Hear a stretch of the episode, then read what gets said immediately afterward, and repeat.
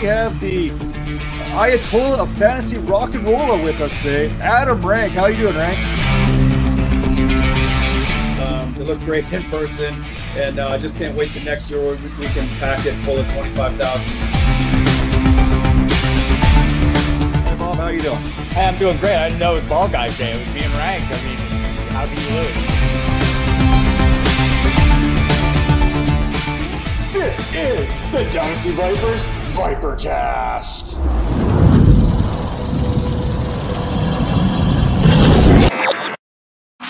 Hello, I'm Matt Donnelly. This is Major Caldwell joining me, so you do not have to listen to me talk to myself for an entire 40 minutes this week.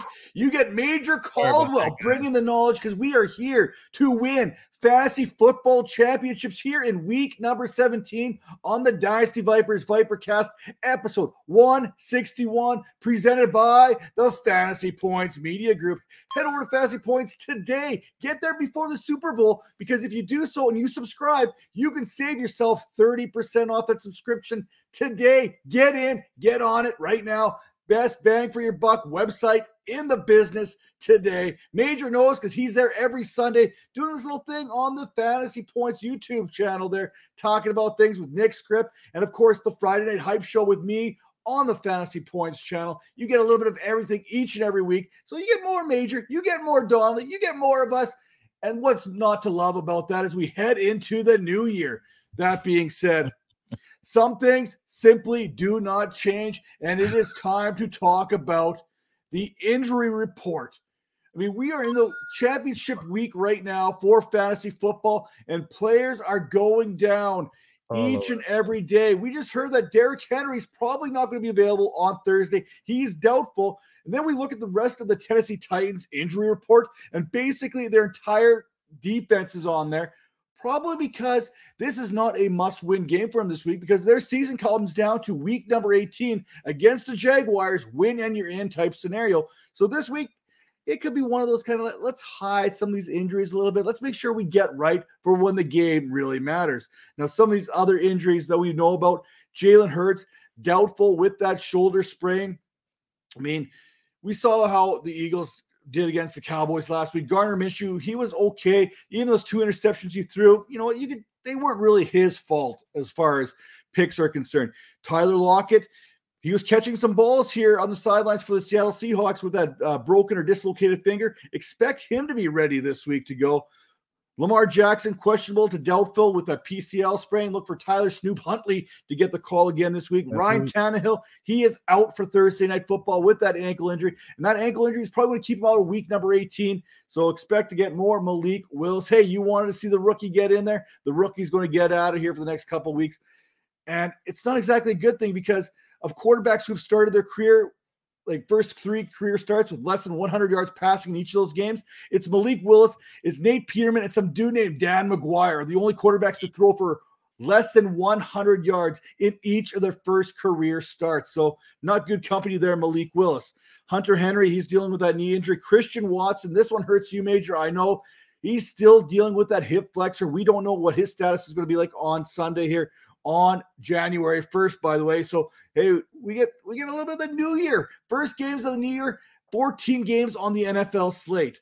Mike White, Jets fans rejoice. It looks like he is coming back, which means Zach Wilson, he's back to being inactive. Joe Flacco will be the backup for the Jets. Colt McCoy, Arizona fans, you can rejoice too because Trace McSorley is not going to be under center this week. It's going to be Colt McCoy. Damien Harris, he's still dealing with that thigh injury. Chris Olave, he is questionable dealing with that hamstring injury. If he works out of the slot this week, he could have a productive week. We got Nico Collins doubtful with that foot injury. Chase Claypool doubtful with not being very good. We got Deebo Samuel still out with that ankle and that MCL sprain. DeVante Parker, he's in the concussion protocol.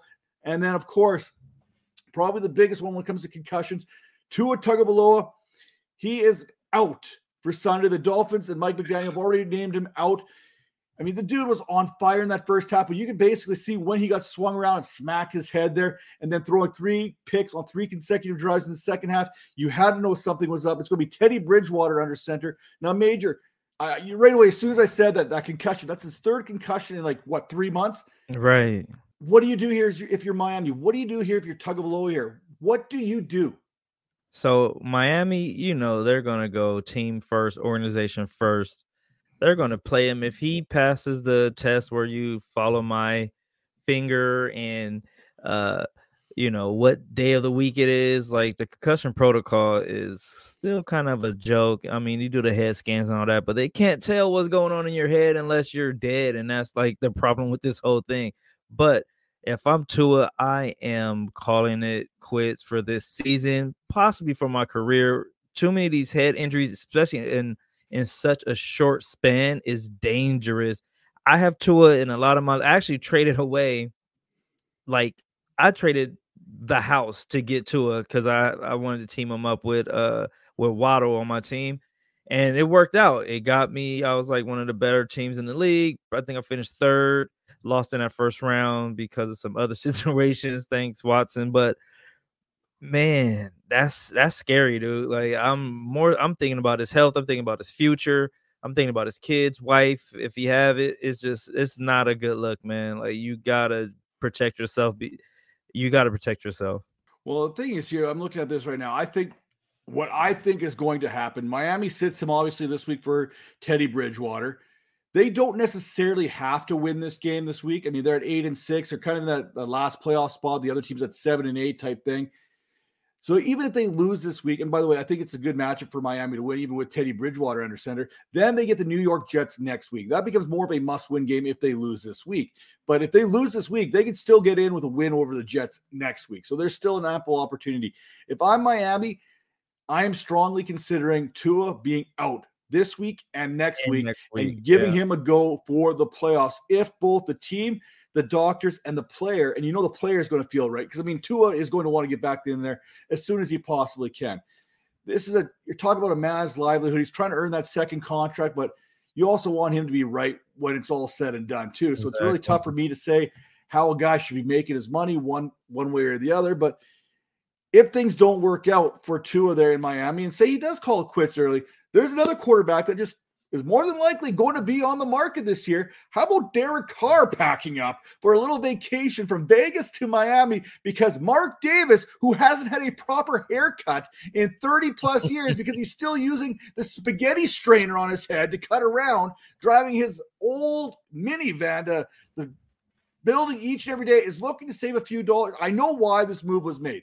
So if you haven't heard yet, Derek Carr has been benched in favor of Jarrett Stidham there, who's horrible and Chase Garbers, who's basically maybe a deep relative of the baby food chain. I don't know, but he's somewhere out of California. He's made his way to Vegas.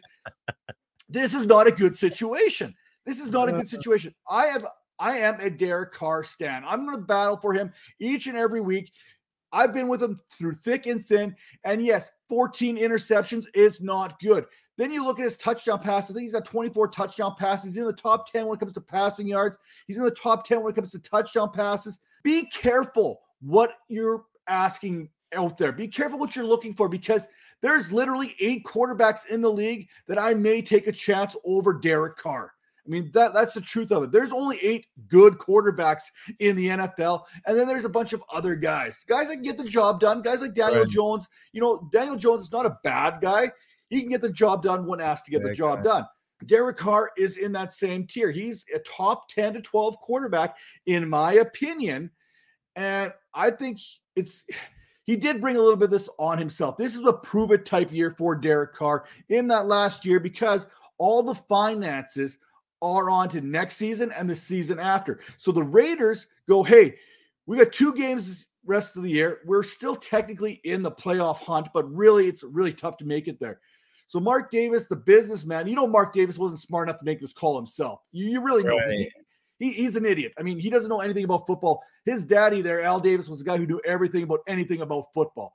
Basically, if Derek Carr would have got injured in one of these last two games, that contract would have been fully guaranteed for 2023, mm-hmm. 2024. By benching him, and Derek Carr deciding, hey, I don't want to be a distraction to this team. I'm going to leave the team for the next two weeks it gives the Raiders the ability to cut him for nothing five days after the season ends.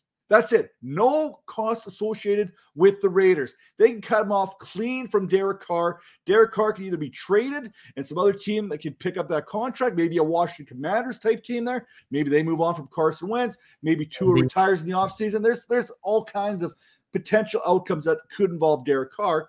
Or they cut him and he goes off and he signs a big contract and gets all that money right back anyway because there's only eight good quarterbacks in the NFL. And if you don't have a quarterback, you're screwed. So then the Raiders are stuck with maybe going out there and getting a Gardner Minshew and then drafting a Will Levis or someone like that as a bridge quarterback with the rookie quarterback and hoping and hoping they have something that's going to hit here. Oh man. That being said, You I don't see that it down. happening. he broke it down. All I got to say is be careful what you ask for. Raiders fans have been asking for this for a while. They've been calling for Derek Carr. I mean, you're in the Bay Area, you've got friends that are Raiders fans. I mean, you know, everyone's been calling for Derek Carr for some time now. Now's Yeah. the time you get to watch Jarrett Stidham sling the ball around the field against Yeah. Nick Bosa coming up. You like, seriously. And then if that doesn't work, you get the Gerbers baby throwing the ball around. I mean, it doesn't get any better. There is no good answer here for Vegas. No. And then how do you deal with Davante Adams? I get it. Davante Adams was a Raiders fan from way back when. I mean, he also went there for a one huge- reason. he went there for Derek Carr. Let's Right. call it the way it is. He went there for Derek. Well, two reasons because the money was pretty good too. Let's not kid ourselves. There's a lot of money and a lot of financial incentives for Davante Adams to sign with the Raiders. But the only reason he was attracted there was because of Derek Carr. So Right. now you're going to alienate your top wide receiver. You've already pissed off your running back there in Josh Jacobs. We're pretty much almost guaranteed that Josh Jacobs will not be back there. They already decided not to pick up his fifth year option. And he basically said, I am sick of this crap, using some other terms of endearment in an interview just a couple weeks ago because of how the season and stuff has been going. So there's my little Raiders rant there. But at least I'm not Nathaniel Hackett. I've still got a job here to do on the show, unlike Nathaniel Hackett, who was fired. This is what the Raiders should have done. They should have canned Josh McDaniels. I mean, now I don't believe that Josh McDaniels wanted to bench Derek Carr because he did legitimately seem like he was broken up about this, and it did seem like a Mark Davis decision when it was all said and done. Josh McDaniels has not done him any favors. This offense has looked horrible all season long. Yes, Carr threw three interceptions last week against the Steelers, basically cost the Raiders a game against the Steelers. He had Hunter Renfrow wide open late in the game, missed him. I get it. I, I get it. I'm not protecting Carr here, but I'm saying careful what you ask for. Again, I'm going to keep reiterating that all the time here. At least the Broncos said, you know what, Nathaniel Hackett, thanks, but no thanks. We think that Russell Wilson is fixable. I hope he's fixable for how much money you invested in him. He better be. I mean, it's not really. I mean, when they're when the CEO says we believe that Russell Wilson's fixable, it's not exactly a, a term of endearment for your franchise quarterback, but it's not exactly the wrong terminology to use either because Russell Wilson was horrible. He's been horrible all season long, and they've got a great defense there. They've got good offensive pieces. Russell Wilson just hasn't been able to find the right ingredients to cook with since coming to Denver. that is true. Like who who do you grab as a coach though? Who's out there that you think could turn that around? Well, now I don't know if he's interested in coming to Denver, but there's a guy named Payton that's slowly been putting together a coaching staff this offseason. I don't know if Sean Payton's coming back or if he wants to go to Denver, but by any stretch of anyone's imagination. But hey, he's a guy that may have an interest in coming back to the NFL. Who knows? Coach Prime, he might want to come coach both the Colorado Buffaloes and the Denver Broncos because hey, he can do two things at once. It's prime time, baby. That's prime time. That's one guy that will not be doing anything after this season ends is J.J. Watt, the three time hmm. defensive player of the year, one of only three defensive players to win the defensive player of the year three times. Maybe not a first ballot Hall of Famer, but he's certainly getting it no later than the second ballot. I'll tell you that right now. He should be a first. If you win three MVP, that's a guarantee. That's that's walk you right up to the to the podium. I would say that too, because but the NFL, man, they've done some guys dirty in the past. I mean, But he's the I've a- superhero. He was like the face of the league. Like he's like the great white hype. I don't know. He's the guy. They you guys love him. You know what I mean? Like that's your guy. You know what I mean? Like he's, Hey, he's the anytime I watch a dude bleed from like the brow of his nose there, I'm like, You dude, that's him, my right? kind of guy. That's old school football. exactly. Uh, I'm just ashamed that we didn't get to see the Steelers offer him a boatload of money to join Derek and TJ in the offseason. I mean, can you imagine three Watts in Pittsburgh. I mean, I think that'd be kind of fun to watch. I think TJ on one side, JJ on the other. I'm not sure if he's done, dude. This to me seems like he might get that itch later on in the uh next year, like later on in the season. We might we might see that, man. I I don't think he's done, man. He got a little more game left. Well, speaking of that itch, apparently the Washington Commanders and Ron Rivera had that itch to get Carson Wentz back under center this way. Tyler Heinicke, he got he could not get the job done, so they're turning back to Carson Wentz. I mean, this is just all kinds of ugly right now. I mean, basically, he got hurt, lost his job, came back, didn't get his job back. They let, I mean, it is bad all the way around.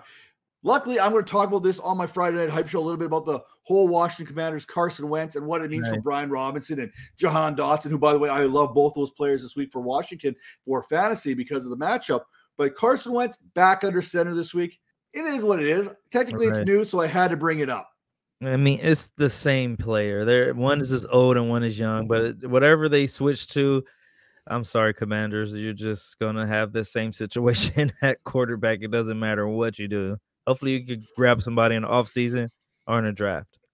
Well, at least it ain't Jarrett Stidham starting the last couple games of the season. I'll put it that way. Now, because that would Jared make him a real loser. No, I don't care. Jarrett Stidham is a loser. I'm gonna let you have it. He he was not good when he was in New England. He was not good at Auburn. I watched it. He's not good. He's not an NFL quarterback. He's I mean, gonna I'll be a great Colin coach one day. over. Bring back Colin Kaepernick. Give him a start over Jarrett Stidham. Okay, that's where we're at. I don't even care what I don't even know what Colin Kaepernick's doing right now, but I'm sure he would be an upgrade on Stidham. That- that's where I'm at. Right, right. Now, that being said, we have to talk about winners and losers going back to week number 16. And there's a couple guys there this week that absolutely paid off for fantasy managers and helped get them to those fantasy championships that we are going to talk about here just in a momentarily. But there's also those guys that kind of cost some championship opportunities. We'll talk about them too. So, Major, give me a winner and give me a loser from week number 16. So my winner, I have to go with a tight end because you know all year I've been huffing and puffing and crying every time we got to talk about tight ends at the end of the show. But TJ Hockenson came through for me.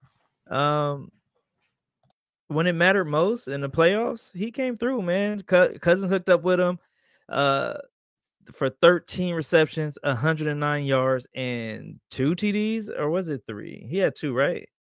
I feel like it was three for some reason, even though I wrote two. I don't know. Um, I think it was two. yeah, okay. So let's stick with the two. Um, and this is the first time has scored a touchdown in the last four games. So I played him. I was kind of like iffy about it, but he actually paid off, man. Hitting that 100 yards and those two TDs really helped your boy out. And this one hurts, man. You know, it hurts me because my guy is hurt. I'm kind of picking on him when he's down, but, you know, I got to keep it 100 with you guys every week. Um, I'm to go with my man, Rhamondre Stevenson. Um, only rushing for 30 yards.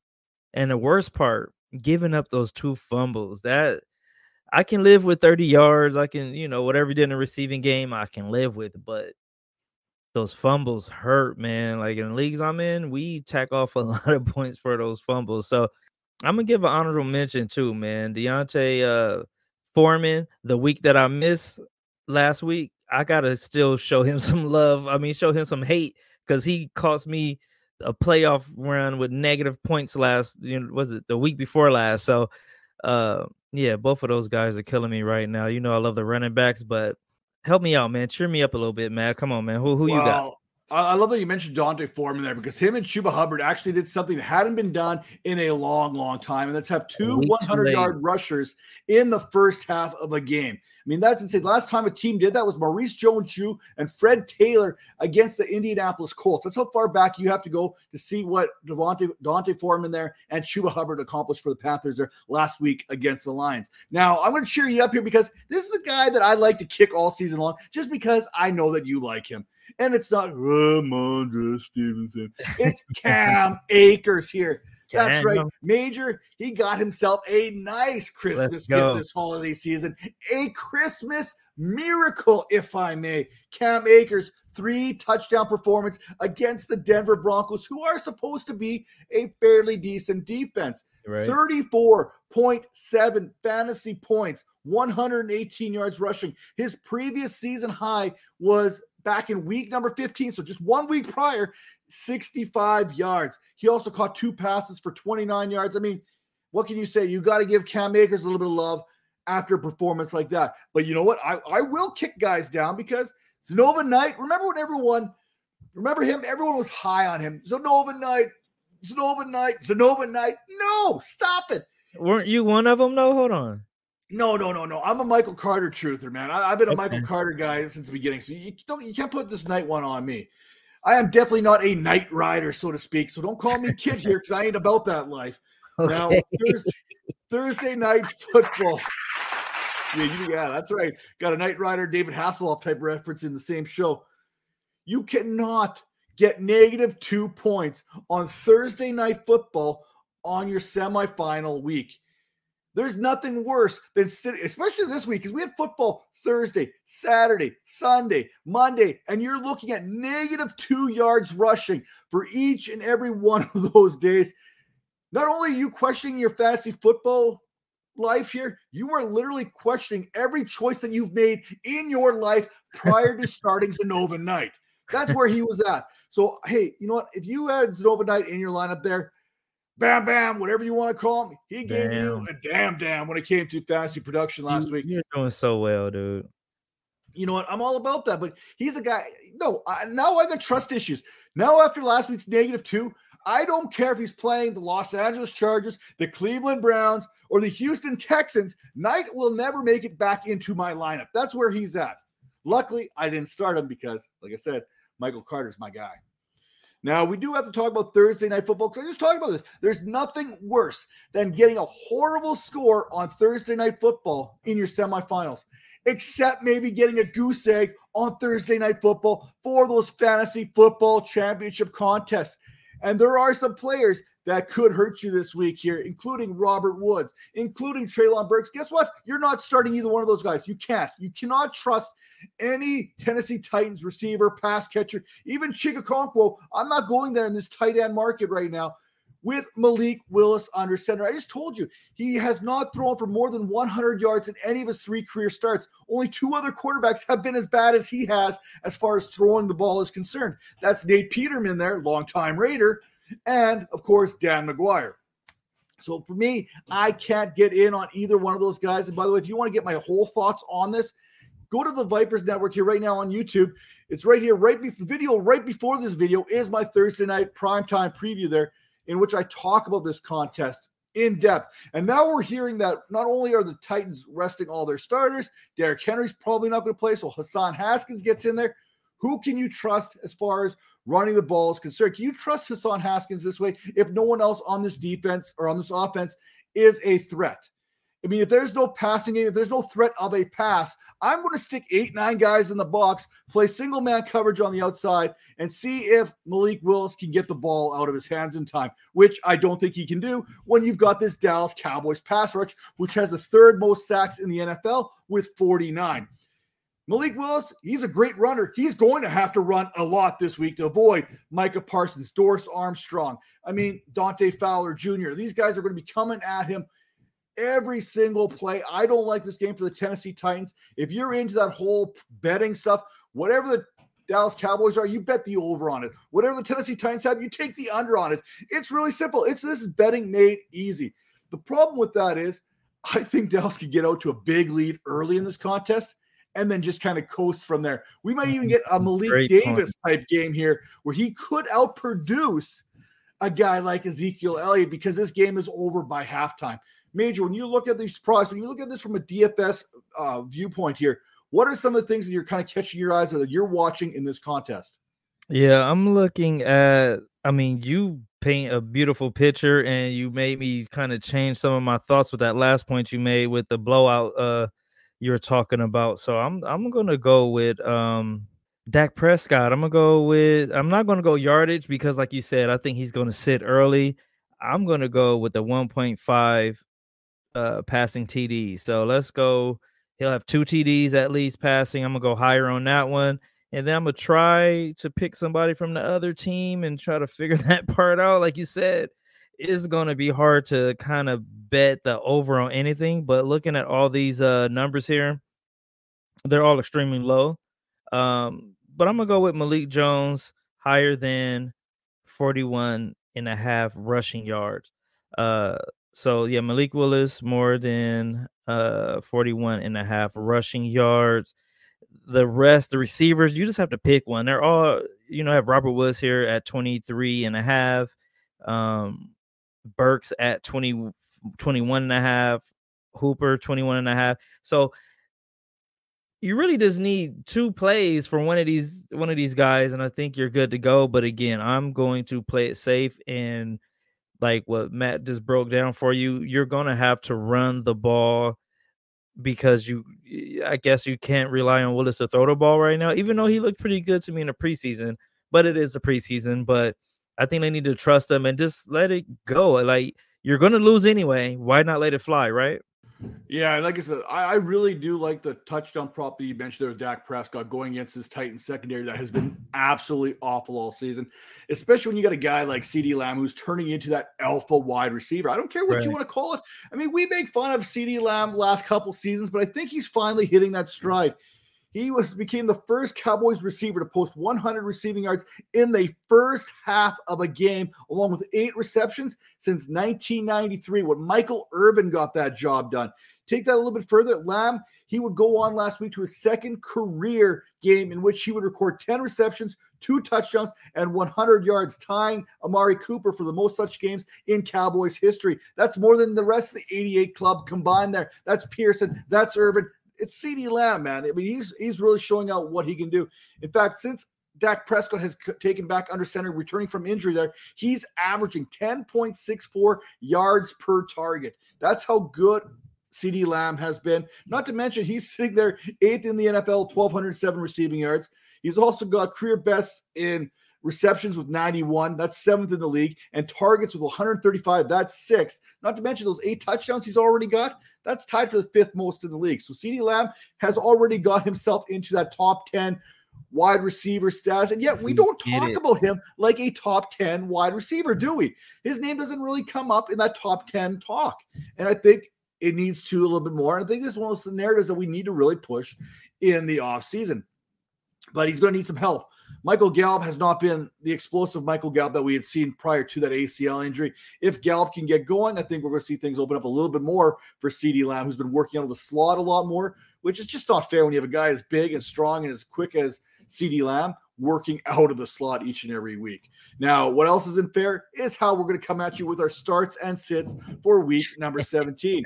Major, he's going to kick us off here at the quarterback position. Eventually, we're going to work on our way to the tight end wasteland there. So don't worry, we got you covered for the tight ends. But we're going to start with quarterbacks here. Major, who are you starting? Who are you sitting at quarterback? For my start, I'm going to go with my man T Law. I'm going Trevor Lawrence. Um, at Houston. Um, Trevor is finally looking like that number one quarterback taken. Like he's he's starting to kind of fill into that role a little bit.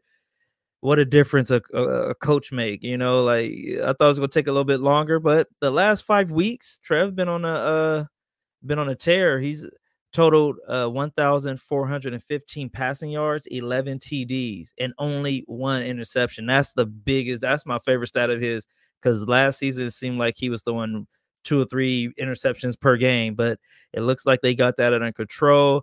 Um, and he will be facing the Houston defense that's pretty much coming off a bye week. You know, they faced uh, Malik Willis last week. So they might be sleeping a little bit. So if T Law can catch them still sleeping, I think he could cash on on uh, on another big game. So look for T Law to take advantage of a of a defense that's kind of like, eh, trying to hang out because they were sleeping last week. And then for this one, I'm gonna go bold, baby. Let's go. You know, this might be, you know, for the championship and everything. And I have them on my team that is in the championship. So I'm trying to do the reverse sub I don't know what it is the reverse psychology or something. Reverse but hey, jinx, good old fashioned reverse jinx. Reverse jinx created by Matt himself. but I'm gonna go with Patrick Mahomes versus Denver. It's going to be rough, but each and every year I've, I've had Patrick Mahomes, it's been bad. At the end of the year, he's always let me down because they always kind of like preparing to uh, go to the playoffs. So they kind of wind down a little bit at the end. I don't think he works as hard at the end of the year because again, they're trying to trying to get ready for the playoffs.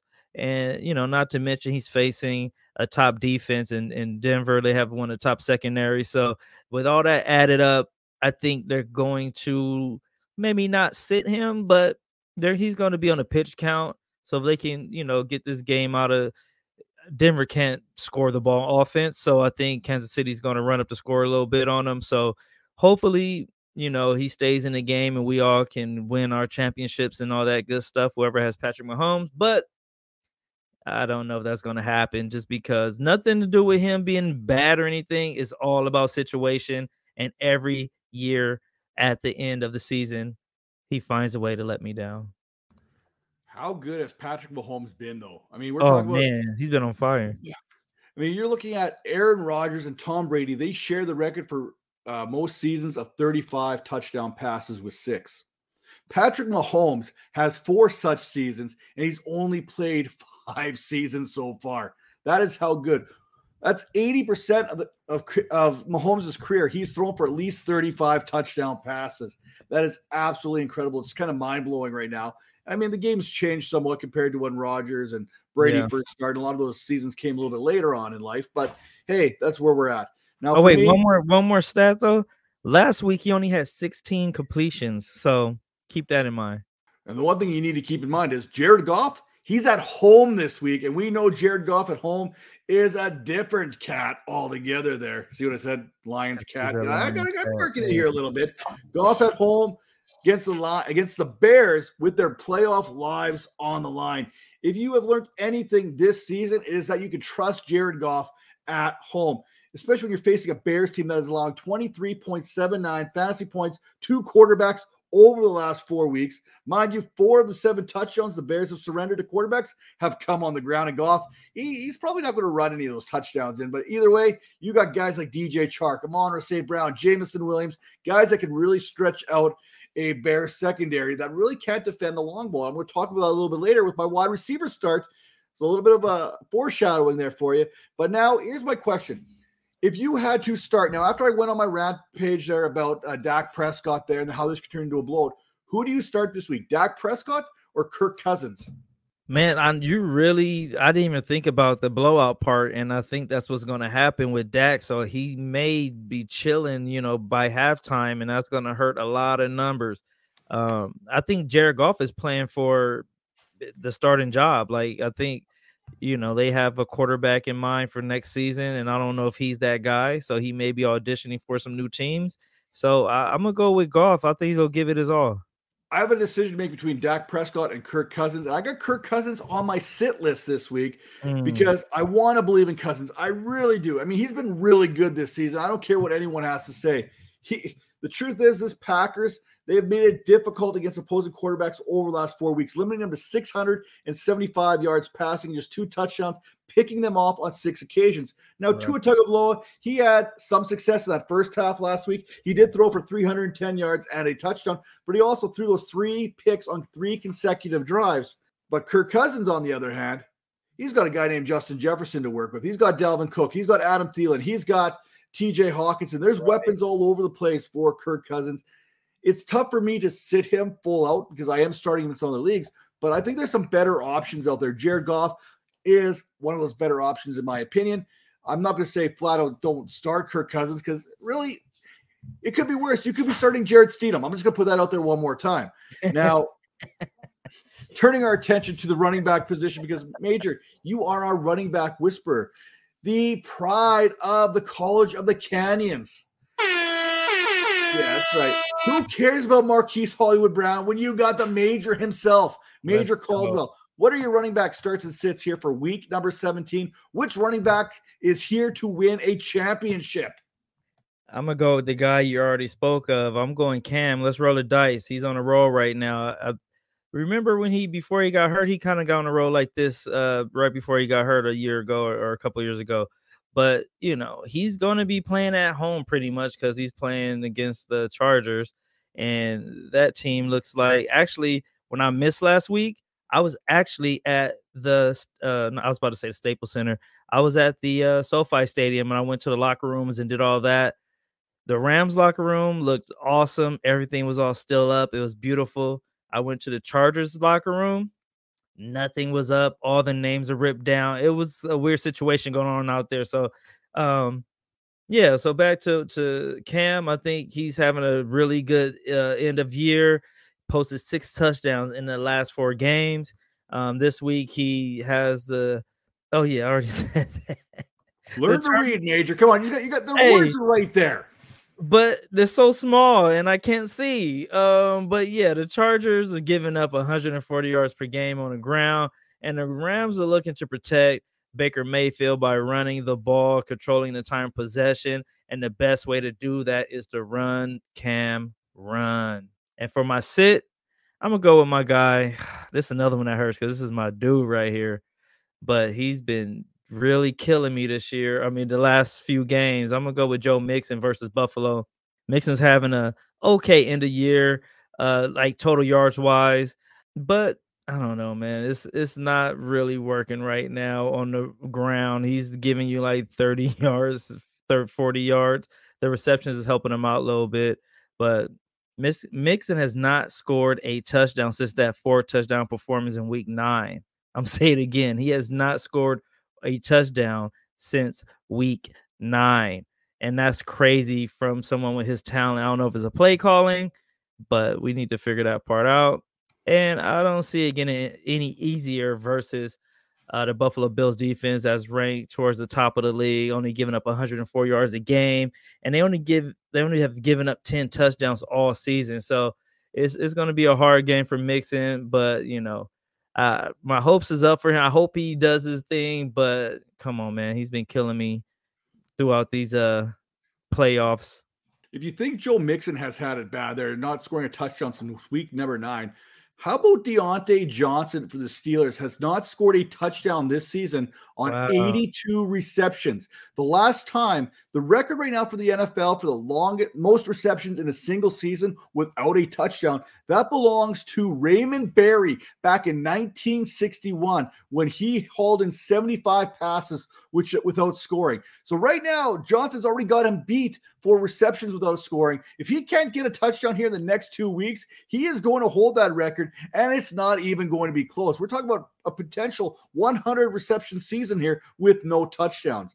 Now, for me, turning my attention to my running back starts and sits because I'm Diontae Johnson's not going to be my wide receiver here, but Tyler Allgeier there for the Atlanta Falcons going against Arizona. I don't like getting cute during fantasy championship week, but Arizona is terrible. I mean, they really are. They have allowed four touchdowns on the ground, 385 yards rushing, while also allowing another 167 yards and another touchdown in the passing game to running backs over the last four weeks, which adds up to roughly 35.7 fantasy points per game to the running back position. I'm not worried about Kordell Stewart getting in there or Caleb Huntley or whoever else they may pull off to run the ball. This has been Allgeier's backfield here the last couple weeks. Last week, Allgeier set career highs in attempts with 18, receptions with four, targets with five, and currently sits at 817 rushing yards this season. A solid performance this week puts him into a prime position to hit 1,000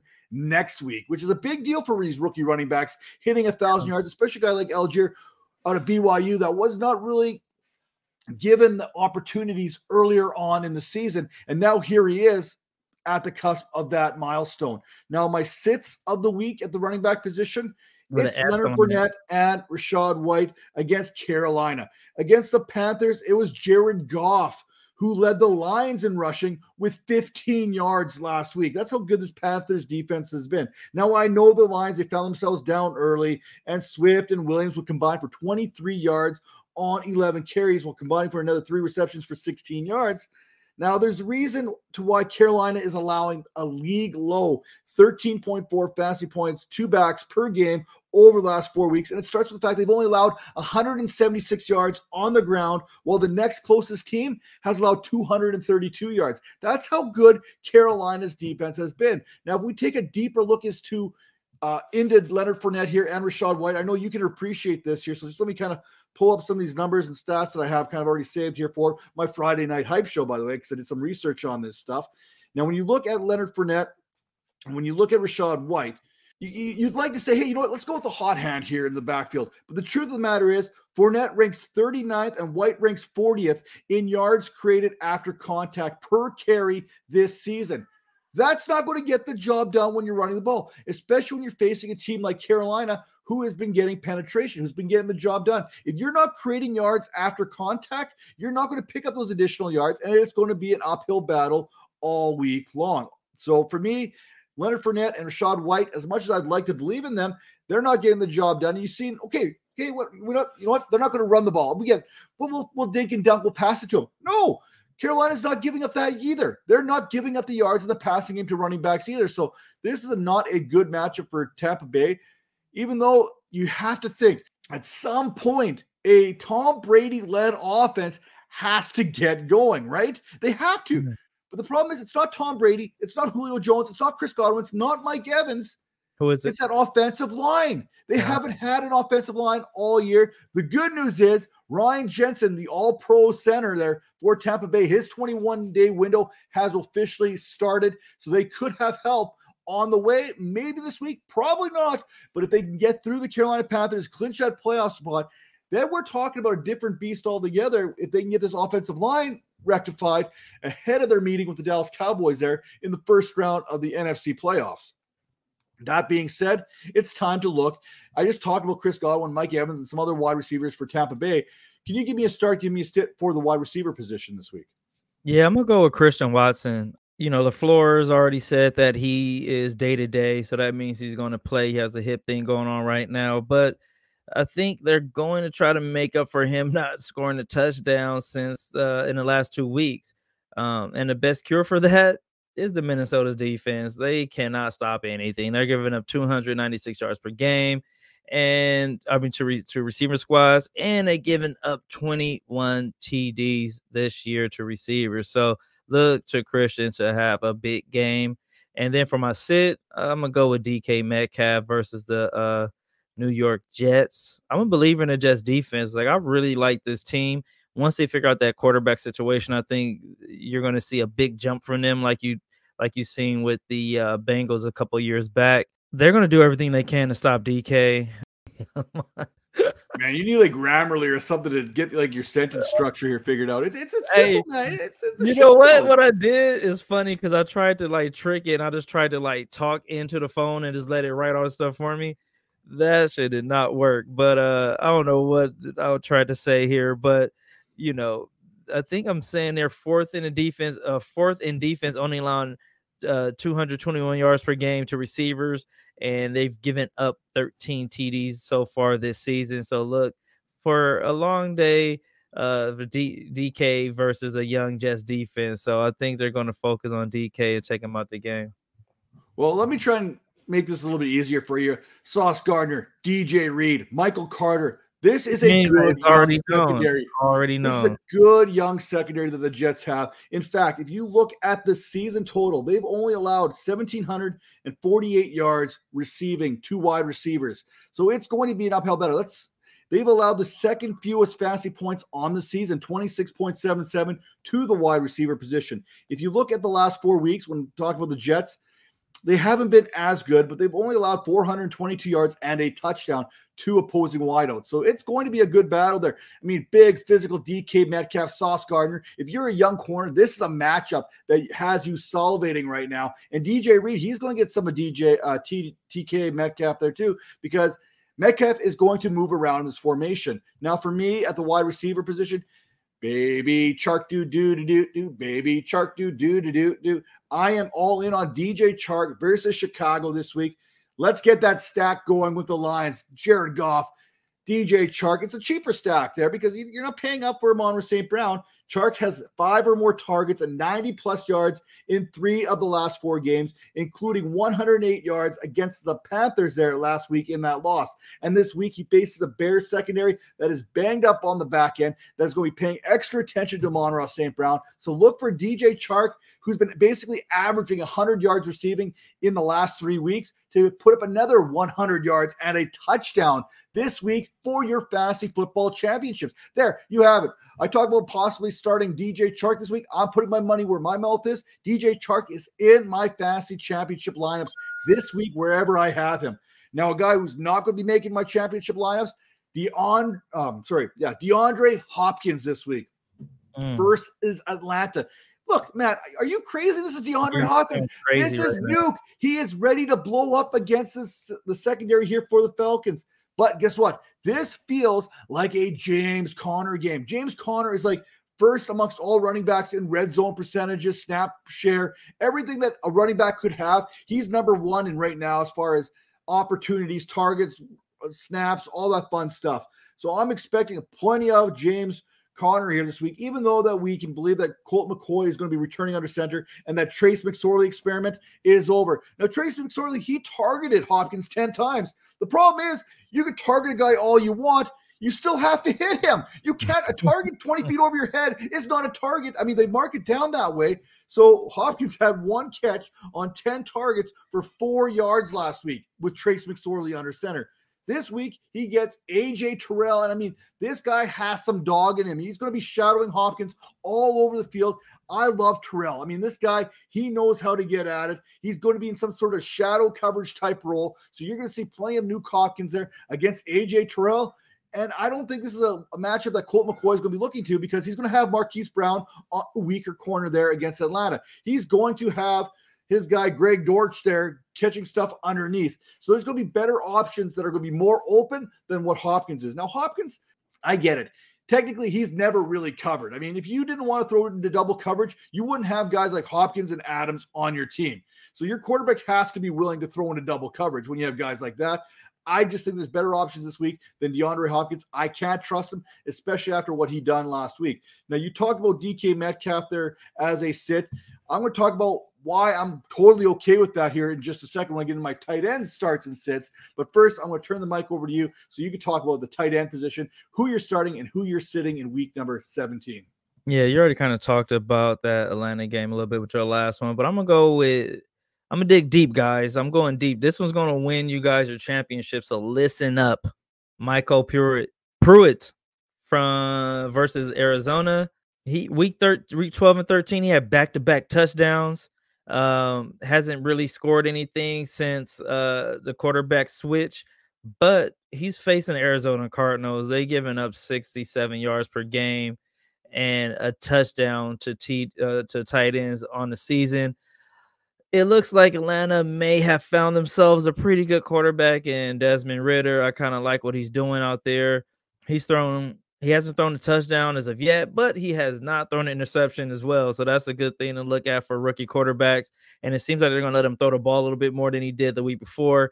Uh, last week he had 33 attempts. So it seems like that count is starting to go up. So look for, you know, any young quarterback, their best friend is going to be a tight end. So look for that to be the combination. Like I said, Pruitt, he's shown that he's a, a good touchdown dependent uh, tight end. And we know how the season been with the tight ends this year. It's been horrible. They've all been TD uh, dependent. So I'm gonna go with Pruitt on this one. That might be the sneaky link for you guys to win your championship. And for my sit, I'm gonna go with Hayden Hurst versus the Buffalo Bills. Harris is gonna have a long day just because that Buffalo defense is so strong, and they haven't given up a TD to a tight end all season. I had to check that twice. So correct me if I'm wrong, but I feel like I'm right about that stat. You know, I'm not the stat guy, but that one feels about right. So they haven't given up a TD to a tight end. I'm gonna pat myself on the back, and I don't think you know it's too many mouths to feed out there in both in uh in Cincy. So I, am gonna say Hayden Hurst is gonna be the man left out. Well, Christmas was last week, but Major Claus is checking his list twice each and every week to make sure you've got the best moves for your lineups each and every week. Now, I do like to point out that Atlanta, Michael Pruitt, he's going to MyCole Pruitt, whatever you want to call, he's going to have some Michael. opportunities. But this offense, Desmond Ridder, he's got eyes for Drake London and Drake London alone. Last three games, London is averaging 10.7 targets, Right. 6.7 receptions, and 87 yards per game, while accounting for 54% of a receiving yardage share. That's absolutely next level stuff. But someone else has to catch something. Why not Pruitt? Now, Why for me, you talked about DK Metcalf. I, we know we talked about Tyler Lockett a little bit earlier. We talked about how tough that this matchup is for wide receivers to go against this Jets team. I mean, hey, I love this Jets secondary. I love good defensive back play. What that means, though, how about Noah Fant against this Jets team? The possible return of Lockett could complicate things here, but as tough as these DBs are for the Jets, they have allowed 283 yards and a couple scores, two tight ends over the last few weeks, which makes this a very interesting play because we know what this tight end position has been all season long. It has been an out basically it's been a wasteland of fantasy production. You think you know what you're talking about, but you don't. It's you Travis don't. And then everybody else. Now TJ Hockenson is creeping up. Mark Andrews hasn't done nothing in three weeks. I mean, you cannot predict what's happening at the tight end position each and every week. So we're kind of playing the predictive analysis game here when it comes to Noah Fant here. I really like his opportunity here against the Jets, considering Sauce Gardner versus DK Metcalf, DJ Reed against Tyler Lockett. And I don't think there's really a Jets linebacker that's going to be able to match up with Noah Fant, let alone a safety. Now, my sit of the week you know, my, I'm a big TLC fan. I don't go chasing waterfalls and I don't go chasing fantasy points. And I don't go chasing Tyler Higbee after a big game, mostly because I am a bitter, petty individual that's not afraid to say it. And I went up against Tyler Higbee last week in one of my analyst leagues, and he absolutely crushed me. now, I'm not one to hold grudges. Yes, I am. Like what? I will not chase the points. You cannot make me chase the points. And the Chargers, they have not allowed a touchdown to the tight end position in the last four weeks, and they've allowed just four all season long. So even though Higbee had this big week last week, gives you all these fantasy numbers that you could possibly dream of, it's just like it's like window shopping. You see all this nice production sitting in the window. You just have to go in and get it. You just have to go in there and put it in your lineup. But guess what? As soon as it comes off that shelf, it loses its value. Tyler Higbee's value is lost. Do not grab him off the shelf. Do not get caught window shopping there. Do not start Tyler Higby this week. With that being said, if you want more starts and sits type information there, you have to head to fantasypoints.com. And you know what? Get that subscription today because you're going to get 30% off 30. by subscribing today. That's 30% off of next year, and that's the rest of this season for free, included in all that. That's right. You get the usage report there from Scott Barrett. You get the market report there from Joe Dolan and uh, Brolley there and Wagman and all those guys. You get the stat pack there, courtesy of Graham Barfield. The starts and sits, the waiver advice for some of the greatest minds in the fantasy industry. And you to see Major's pretty face on the website if you go to staff. So make sure to check all that out. And with that all being said, this is week number 17. We are wishing you nothing but the best. Go out there, win that money, bring home the gold, get that championship belt, that turnover chain, whatever it is that makes your league special. Then hit us up in the comments. Let us know that you won, and we'll show you a little bit of love here on this show. Until then, we will see you next week because we're coming back in week number 18 because there are some crazy leagues out there that play 18 weeks for whatever reason that may be. Yeah. So, hey, we got to give them a little bit of love. And if we don't talk about week 18, maybe we give a little bit more of a DFS spin on things. Hey, Major, we can talk about DFS a little bit more week number 18. Okay. Because just because your season's over doesn't mean your fantasy season has to be over because we, over the Vipers, we have our playoff league coming up here. Number one of those one and done type leagues that you get you uh, one last chance at fantasy glory. Make sure to take an opportunity to join us for that as well. Till then, see you next week.